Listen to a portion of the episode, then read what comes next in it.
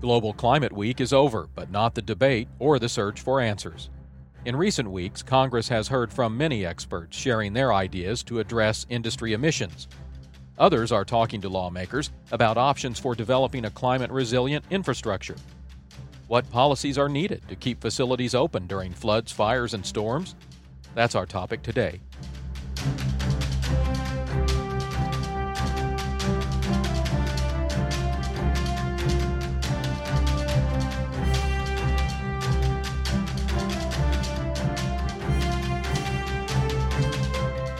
This is Hard Facts. I'm Robert Johnson.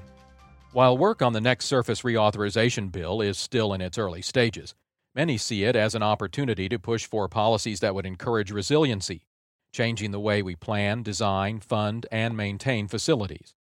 The goal is to make transportation, communications, water, and energy investments more durable in the face of increasingly strong weather events and rising sea levels. The Bipartisan Center for Climate and Energy Solutions shares that view, stumping for action since offering its policy options to achieve climate resilient infrastructure in January 2018. Christiane Huber is the center's Resilience Fellow. She helped write the paper and visited the Hard Facts studio to talk about it. We talk a lot about resilience on this podcast and in Washington, D.C., but it would be nice to start with a definition. Can you define it for us? Resilience is the ability to anticipate, prepare for, and respond to hazardous events or trends. So, improving climate resilience would involve assessing how climate change might create new or alter existing climate related risks. And those are any risks that are faced by communities, uh, companies, or also physical structures or, or assets. And as it pertains to infrastructure, Seems like we weren't really talking about this a few years ago, but now everyone is. How did that happen? Well, there has been a lot of disasters recently. Um, we definitely saw after Hurricane Katrina, there really attitudes about expecting conditions to be the same forever changed. That showed this extreme storm that really overwhelmed infrastructure, really overwhelmed uh, local systems, emergency response. And since then, you know, certainly at the federal level and as well at the state and city level and, and places that have been affected by some of these disasters, there has been a different approach of thinking about how extreme these events could be, how often they could be. And so that resilience or also adaptation is a is a similar term that is, is used often interchangeably. That has been growing as a concept within engineering, within urban planning, and also in, in terms of climate policy and an emergency preparedness policy. In the last few years, we're hearing so much about resilience, and there's more resilience programs, and there's more resilience research, and we're hearing Congress talk more about resilience. And that's really because of disaster costs are going up a lot. NOAA keeps track of billion dollar disasters, and 2017 was the most expensive on record. And that really emphasized that climate change is not a faraway issue. It's also not an issue that will only affect very specific areas, like only Florida or only the Gulf. It is affecting inland areas, it's affecting people along rivers, it's affecting the Northeast, it's affecting the West Coast. We're seeing wildfires in places where flooding is not as much of an issue. And so those cumulative disaster costs are emphasizing this is a real fiscal issue as well as a serious safety issue. And so that has really prompted this growth and this resilience conversation. Congress is part of that. You just said so. They're also considering the next surface reauthorization bill for a six year period, as has been the case for the last 20, 25 years that's an opportunity to codify some of these policy ideas and start to take them mainstream nationwide. Definitely. There are lots of good things happening at the city and state level. We are seeing, yeah, some really good examples of state level policy coordination on climate change, on having state agencies working on it, on the state and then local and county governments working vertically on how to coordinate their climate responses. Um, and there's lots of lessons from those levels for the federal government to be thinking about. And in terms of infrastructure policy in particular, there's certainly opportunity to be thinking more about how to fund more projects and prioritize more projects that will better protect communities and will better last and perform reliably for their entire design lifetime.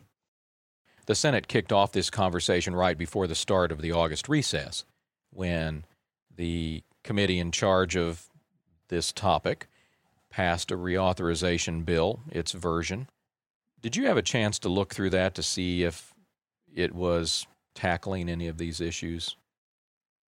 It certainly acknowledges resilience and acknowledges some changing conditions. Um, but with anything, when you're talking about as much risk as we see across the entire country, there's more opportunity to really integrate more resilience principles and criteria throughout all of the infrastructure projects that are focused on, you know, they're in coastal areas that might be um, for transportation, that might be for navigation. All of those infrastructure areas have opportunities to, for there to be some policy solutions that make all the infrastructure perform better for a longer time. You actually aren't just saying something should be done. You've written a paper outlining some policy options. It's been on the street for a year and a half. Tell us how that came to be. At C2ES, you know, we we look at different opportunities to work on policies that have some more bipartisan support. And we we are a nonpartisan think tank and really look for those opportunities to work with both parties in different policy areas. And so there was uh, some energy around an infrastructure bill. And we wrote this paper based on what we had been hearing from the companies we work with, from the communities that we work with. And this was really informed by some of those events that and, and conversations. And it is just a, a series of policy recommendations for how to make a federal infrastructure package better deliver resilient infrastructure. And that's through different funding streams, through different design criteria, and different requirements for infrastructure design. In case our listeners haven't had a chance to read it, or maybe they don't even know about it, I thought we might go through some of the categories, some of the recommendations, give them an overview, and then if they want to read more, we'll have the link to the paper and a webinar in the show notes. So, first on the list was inform decisions with climate projections. How can that be accomplished? It's important to be thinking about infrastructure's performance over a long period of time. So it's 50 years, 100 years. 100 years from now, we're talking about a really different climate than we see right now, even in low emission scenarios. And so that uh, recommendation really is looking for any federal infrastructure projects to be informed by those projections and funding really to be tied to use of climate projections in that design and, and in that proposal process even. That's really important when you're looking at sea level rise. There are coastal areas that whatever you install might be experiencing flooding more often. When you're looking in urban areas different designs really need to account for much hotter temperatures. And when you're looking, you know, throughout the West, you need to be thinking about wildfire as well as flooding, as well as drought. So there's also opportunities to be thinking about if you're putting in any water infrastructure, really how to minimize water use, water leakage, and really prepare for that future where there could be long dry spells. Are those considerations being made today? Yes infrastructure design and planning right now certainly considers those impacts and those changing conditions. That doesn't necessarily happen in a really uniform way across agencies. There's opportunity for more federally consistent guidance and requirements on that. There used to be the Federal Flood Risk Management Standard, which required planning to a certain base flood elevation in areas that had flood risk and that required all agencies to consider that one standard. That was what they needed to follow. And it has been revoked. And so while each agency might have their own um, standard or way for planning for that, some more federal coordination and then transparency about that would be critical for you know delivering more resilient infrastructure. And that just leads right into the next recommendation, which is overcoming outdated climate and weather data. You spent time talking about the problem with floodplain maps and how half of them aren't really up to date. They don't account for what's going on even now. In the disasters that we've seen in the last few years, especially in Harvey, we know, first of all, that the FEMA flood maps are out of date and they are working to update them, but that's a huge task. And um, flood maps are kind of problematic because they show kind of absolute amounts of risk, whereas we know that risk is kind of more of a gradient. But there's also the issue that storms and flooding are changing with climate change. And so we saw this with Dorian, we saw it in Harvey. These rain dumps that that tropical storms bring now don't necessarily only flood floodplain areas, even if you can project that risk really well. There needs to be more consideration of those random 30, 40 inch events that can happen uh, in places that are, have not historically been floodplain. It seems it would be really hard, given the way the weather is changing so often, to make any projections at all. It is really hard. And those larger storms have showed that no matter how much data you have and how much projection you have, you do need to plan to some extent for uncertainty, which I think we cover later in the paper. But this recommendation was really more about ensuring that federal science agencies were able to collect climate data, were fully funded to do that, and that the need for that data is reflected in that amount of funding and that amount of federal support. And then also, there is opportunity for the private sector to be able to partner more, to develop that data, to use that data, to inform that data. The private sector is doing some of their own projections in different sectors and for different purposes. And so, thinking about how to have some more collective and shared information that can really benefit smaller communities that might not have money to do this really advanced projections, and then also, you know, help the private sector, and then also inform federal infrastructure design. There's so much opportunity to improve that data collection and that sharing. Transparency was in your report too. I thought that was interesting. We need to be more open about the kind of information we're gathering, the decisions we're making off that information? Absolutely. So that's a, a really important thing to understand in terms of coordinating infrastructure design. If the federal government is using a certain flood elevation to inform their highway design, and then a local community knows that their roads need to be elevated to a different elevation because the risk is higher, because they have some local knowledge about where floods and what floods the most and which roads are the most critical. You can have a city that's really resilient and is really prepared, while the federal or state roads around them are not as resilient and they're actually still not able to evacuate if there's a disaster or, you know, still unable to get to work. And so the key to that transparency is understanding how a decision was made about infrastructure and understanding, you know, if something was built where we know there's a floodplain, being able to ask what scenario was that based on? And if it's a low emission scenario, which therefore means lower impacts, probably less precipitation, certainly less sea level rise, different conditions like that, then there's opportunity for a community to push back and say, we would like you to plan to a higher scenario or to sign off on that and agree that that's the impacts that they're expecting and that's a good level to design to. Prioritize flexible and adaptable projects. What would a project need to consider or include to be considered flexible and adaptable? So, this is actually a little confusing. Adaptation does specifically mean preparing for climate impacts and considering climate impacts in design, whereas adaptable actually specifically means a design that is able to change or evolve over time based on how conditions are changing and being able to change something, you know, every 10 years or having opportunities to update it in a different way. flexible and adaptable projects are a really great way to address uncertainty. Even looking out to 2050, we're looking at a range of temperature increases and we're looking at a range of sea level rise. And then if you're looking out to 2080 or 2100, that range is large. It's several inches difference for sea level rise. That is hard to plan for. So if you have a more adaptable design where maybe you're able to build more on top of a seawall or you're able to more easily elevate a structure in the future, then you can see what happens in 2050, check back, look at this old design, which kind of has this contingency planning element of it.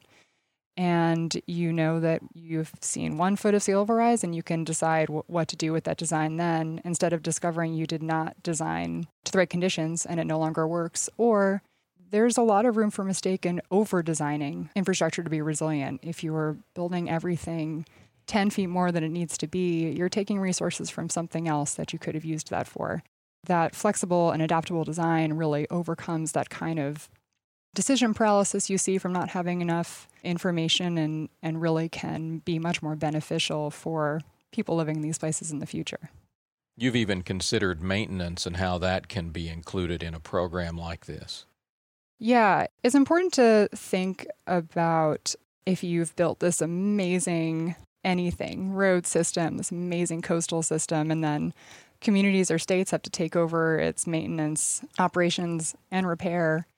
It can be really hard to keep that performing well for a long time, and it, you know, it can become burdensome in terms of cost for communities or, or states that are, or or also the federal government that are continuing to manage and maintain this structure for a long time. And so when you're thinking about how climate change might wear something differently, it's important to think about how that maintenance may be a lot more. And there's opportunities to design to that or to create in developing new construction materials to really think about how to reduce that maintenance, how to reduce that need for repair, and really enable communities to be able to take care of that infrastructure in a way that does extend its life as its resilient design had intended. Or maybe using the right materials from the start instead of the same materials you've used for the last 50 years.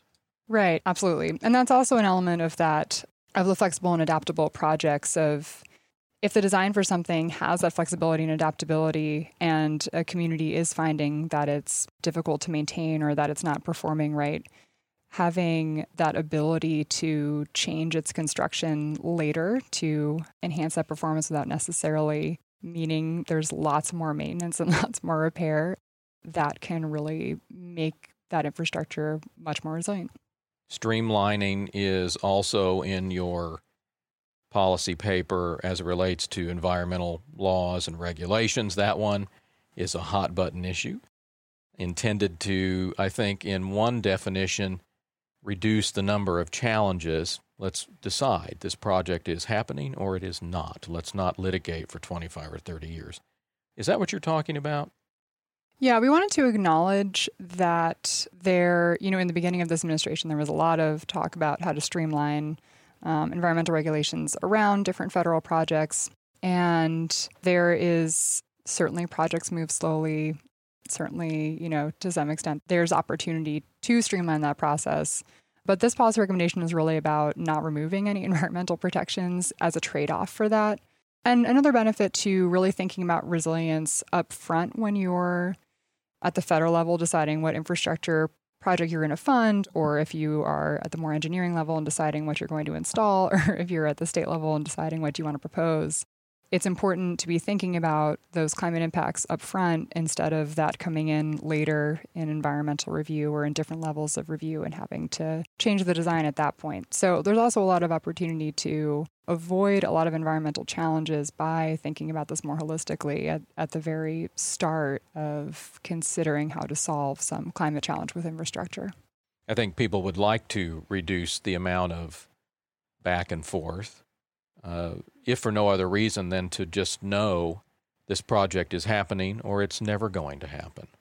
And so hearing that topic raised in the context of climate issues, resiliency, all those sorts of things, it's interesting because normally, you know, those fights are taking place around a minnow or a small bird or something, you know, and and they're not so much focused on uh, the flooding because those things kind of get taken care of through the Corps of Engineer process, right? You have to allow streams to flow through and and all of those. It's more about wildlife and plants and things.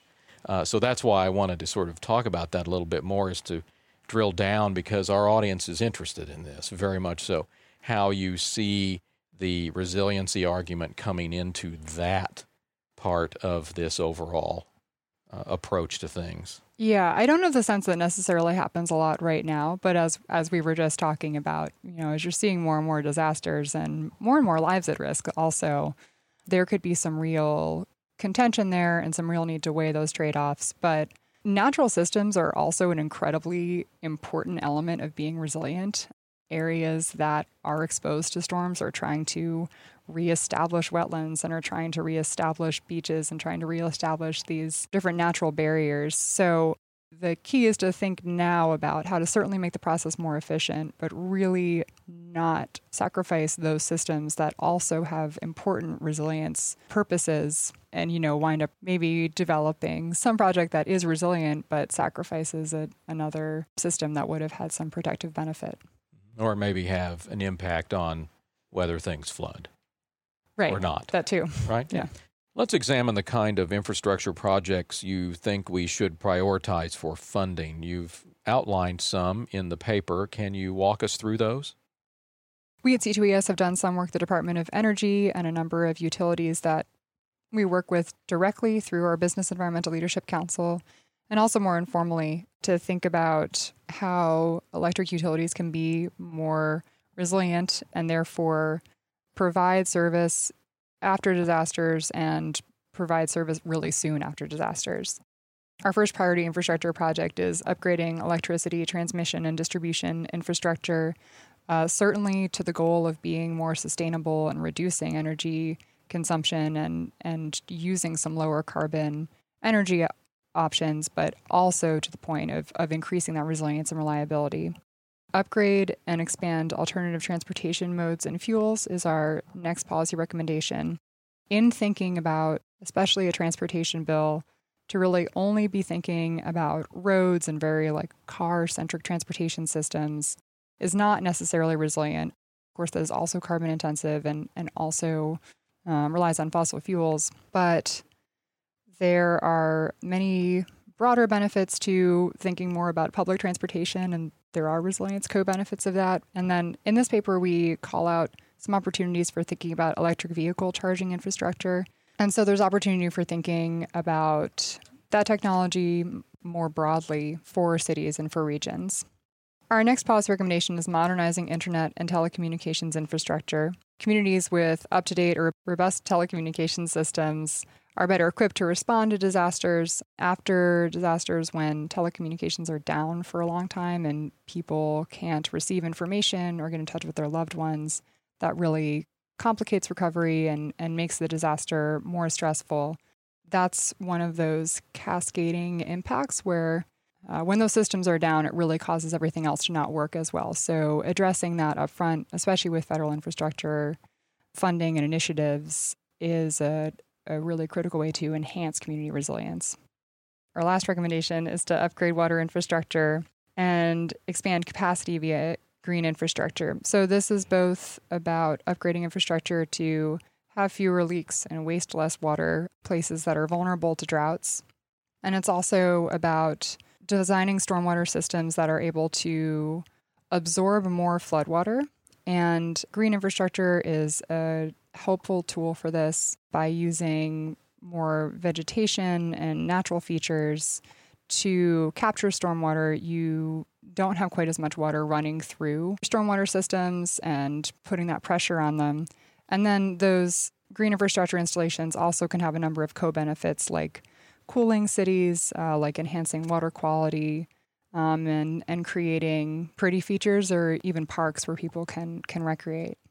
Now, to make it easy for people reading the report, Congress, pay attention to this. You've outlined nine out of probably hundreds of federal programs that ought to be modified or existed.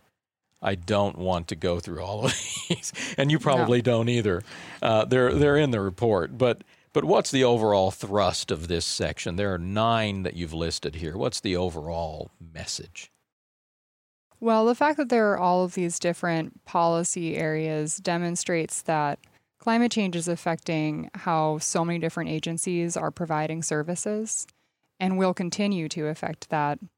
And so, across all of the different agencies and programs that we consider in this, which looks at USDA, looks at EPA, looks at flood insurance, um, looks at Department of Transportation, all of these different government services need to operate well in a changing climate. And it's important now to write policy now that considers that and really prepares them and equips them to do that. And that both is in terms of reducing exposure to climate risk. And it's also about ensuring that the communities and states that the government is really serving are completely prepared for these events and when there's an extreme event, or in the case of just gradual sea level rise or changing temperatures, uh, that those communities can continue to thrive in changing conditions and after disasters can be back online faster with less cost and with less people, you know, in, in danger. The s- scope of this list seems to, on its own, make the argument for a broader national approach to what we're doing on this issue, how we're preparing for it, how we're setting a course for surviving it, frankly. Is that in here? Is that a message that comes out of the breadth of these programs? And I'm sure there are more. I can't believe there are only nine.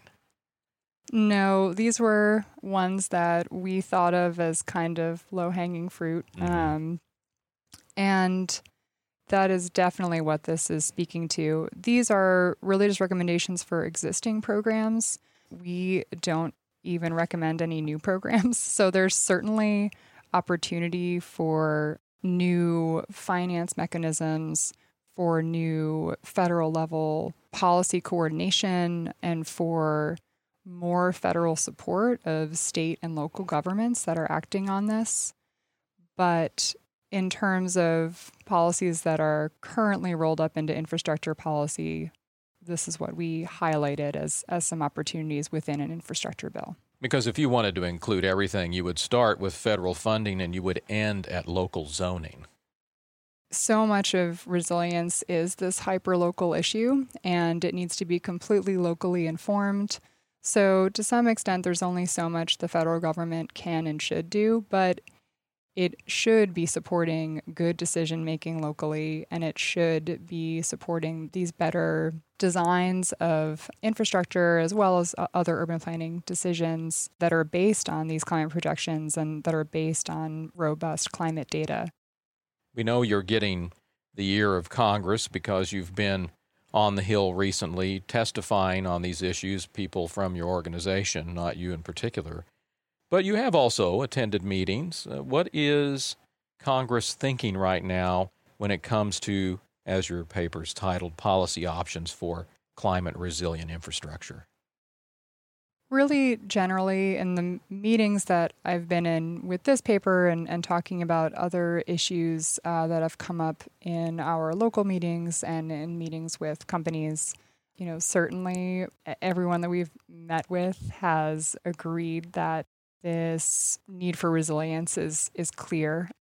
It's a fiscal issue as well as a health issue as well as an infrastructure issue. And that has taken different forms though. We see representatives from all across the country and from blue and red states talking more about these storms and, and about wildfire and about what those risks mean for their districts and states both sides of the aisle are receptive to this information and are starting to think more innovatively about how to have the federal government support their districts more in being more resilient. That's a start. It is a start. How it filters through different infrastructure, transportation policy um, is a little different, but more broadly, you know, there's just certainly been this acknowledgement that changing conditions, not necessarily from climate change, but changing coastal and changing river conditions and changing precipitation are certainly affecting different parts of the country. There's a real need for policy to consider how to help people prepare for that. If people have a need for more information, where can they find it? This paper that we've been talking about today is at www.c2es.org. We also have um, a number of other pages about climate impacts and how they are affecting communities as well as companies. And we have a number of other projects that we're working on related to resilience including some work on corporate climate disclosure and uh, some research on how local economies are affected by climate change and how cities should be preparing for that. We'll look for those links in the show notes, or we can go straight to the website. But either way, we appreciate you writing the paper and taking time to share it with us. Yeah, thank you for having me. Next week, we'll have the latest from Washington on the issues industry follows transportation funding, resiliency, and climate from voices you won't hear anywhere else. That's Wednesday, October 9th on Hard Facts, a podcast production of the Portland Cement Association. I'm Robert Johnson. I'll see you then.